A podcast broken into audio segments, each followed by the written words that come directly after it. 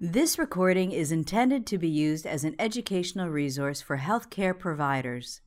It is in no way a substitute for the independent decision making and judgment of a qualified healthcare professional.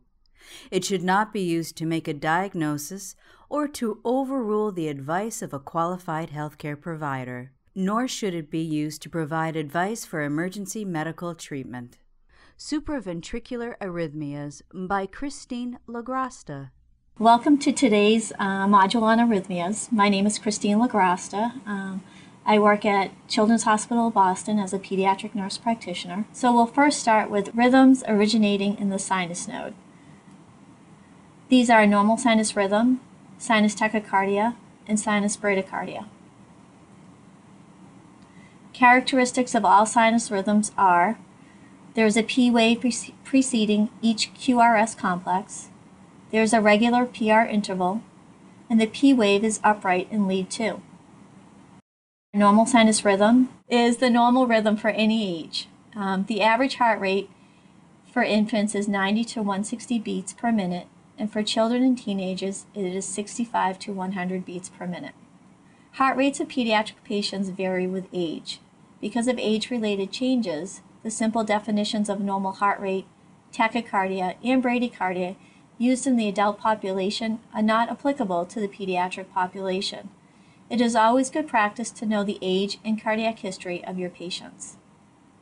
Sinus tachycardia is a sinus rhythm where the heart rate is faster than the normal range for that age group. Causes can include anxiety, pain, dehydration, fever, myocarditis, congestive heart failure, hypovolemia, hypotension, hypoxia, infection, anemia, and medications such as dopamine, epinephrine, and nebulized salbutamol. Treatment involves treating the underlying cause. For example, give pain medication to a postoperative child who is in pain and is crying. Sinus bradycardia is a sinus rhythm where the heart rate is slower than the normal range for that age group. Causes include any surgical manipulation of the atria, such as the atrial septal defect or atrioventricular canal repairs, hypothermia, hypoxia, hyperkalemia, trained athletes, and medications such as digitalis and beta blockers. Treatment generally is to treat the underlying cause of bradycardia. It is important to know the side effects of medications and to know the surgical procedures of your patient. Anytime there is a surgical work directly on the heart, changes in the conduction system can occur. If there is cardiopulmonary compromise, start cardiopulmonary resuscitation and follow the Pediatric Advanced Life Support Guidelines or the PALS guidelines outlined by the American Heart Association. Point of clarification. According to the PALS algorithm, epinephrine and atropine are also treatments for bradycardias. The pediatric dose for epinephrine is 0.01 milligram per kilogram of 1 to 10,000 solution, IV or IO, repeat every 3 to 5 minutes. For atropine given IV or IO, the proper dose is 0.02 milligrams per kilogram and may double amount for second dose. Child max is 1 milligram and the adolescent max is 2 milligrams. Caution do not give less than 0.1 milligrams or may worsen the bradycardia. The rhythms originating in the atrium, other than the sinoatrial node, are premature atrial contraction, atrial flutter, and supraventricular tachycardia. Characteristics of atrial arrhythmias are the P waves are an unusual shape. There is an abnormal number of P waves for each QRS complex. The QRS complexes are of normal duration. A premature atrial contraction occurs when a P wave comes prematurely, before the next expected normal beat. The electrical conduction to the ventricle is normal. The cause is usually an electrolyte imbalance, such as abnormal potassium or magnesium levels, in postoperative patients, or it could be from digitalis toxicity. Treatment involves treating the electrolyte imbalance so that the levels are normal. Also, treat the digitalis toxicity. Atrial flutter. Atrial flutter occurs when there is an extra conduction pathway in the right atrium, which the electrical impulses can follow. This leads to many P waves for one QRS complex.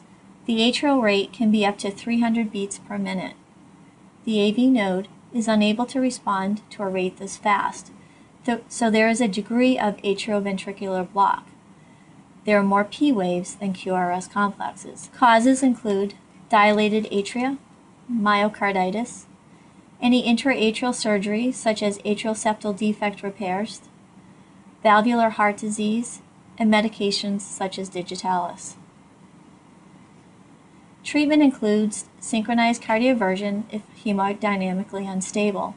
If stable, administer procainamide or propranolol. Point of clarification. The pediatric dose for procainamide is 15 milligrams per kilogram IV, administered slowly over 30 to 60 minutes. The general IV dose for propranolol for all pediatric patients is 0.01 to 0.1 milligrams per kilogram and is administered slowly. Supraventricular tachycardia. There is an extra pathway that the electrical impulse follows which causes a fast heart rate. P waves are not visible and the QRS complexes are normal. The rhythm starts and stops abruptly. In infants, the heart rate can be greater than 220 beats per minute. In children, the heart rate can be greater than 180 beats per minute. Causes include any cardiac surgery that could cause inflammation in the atria or ventricles or of the conduction pathway. Treatment, vagal maneuvers, such as applying ice to the patient's face, can convert the rhythm to a sinus rhythm, or the physician can give the patient adenosine to convert the supraventricular tachycardia to sinus rhythm, beta blockers to slow the heart rate, and procainamide to convert the rhythm to a sinus rhythm. If these interventions do not convert the rhythm to a sinus rhythm, synchronized cardioversion is the next action. Point of clarification. The general dose of adenosine is initially 0.1 milligram per kilo rapidly, IV or IO, with a maximum dose of 6 milligrams.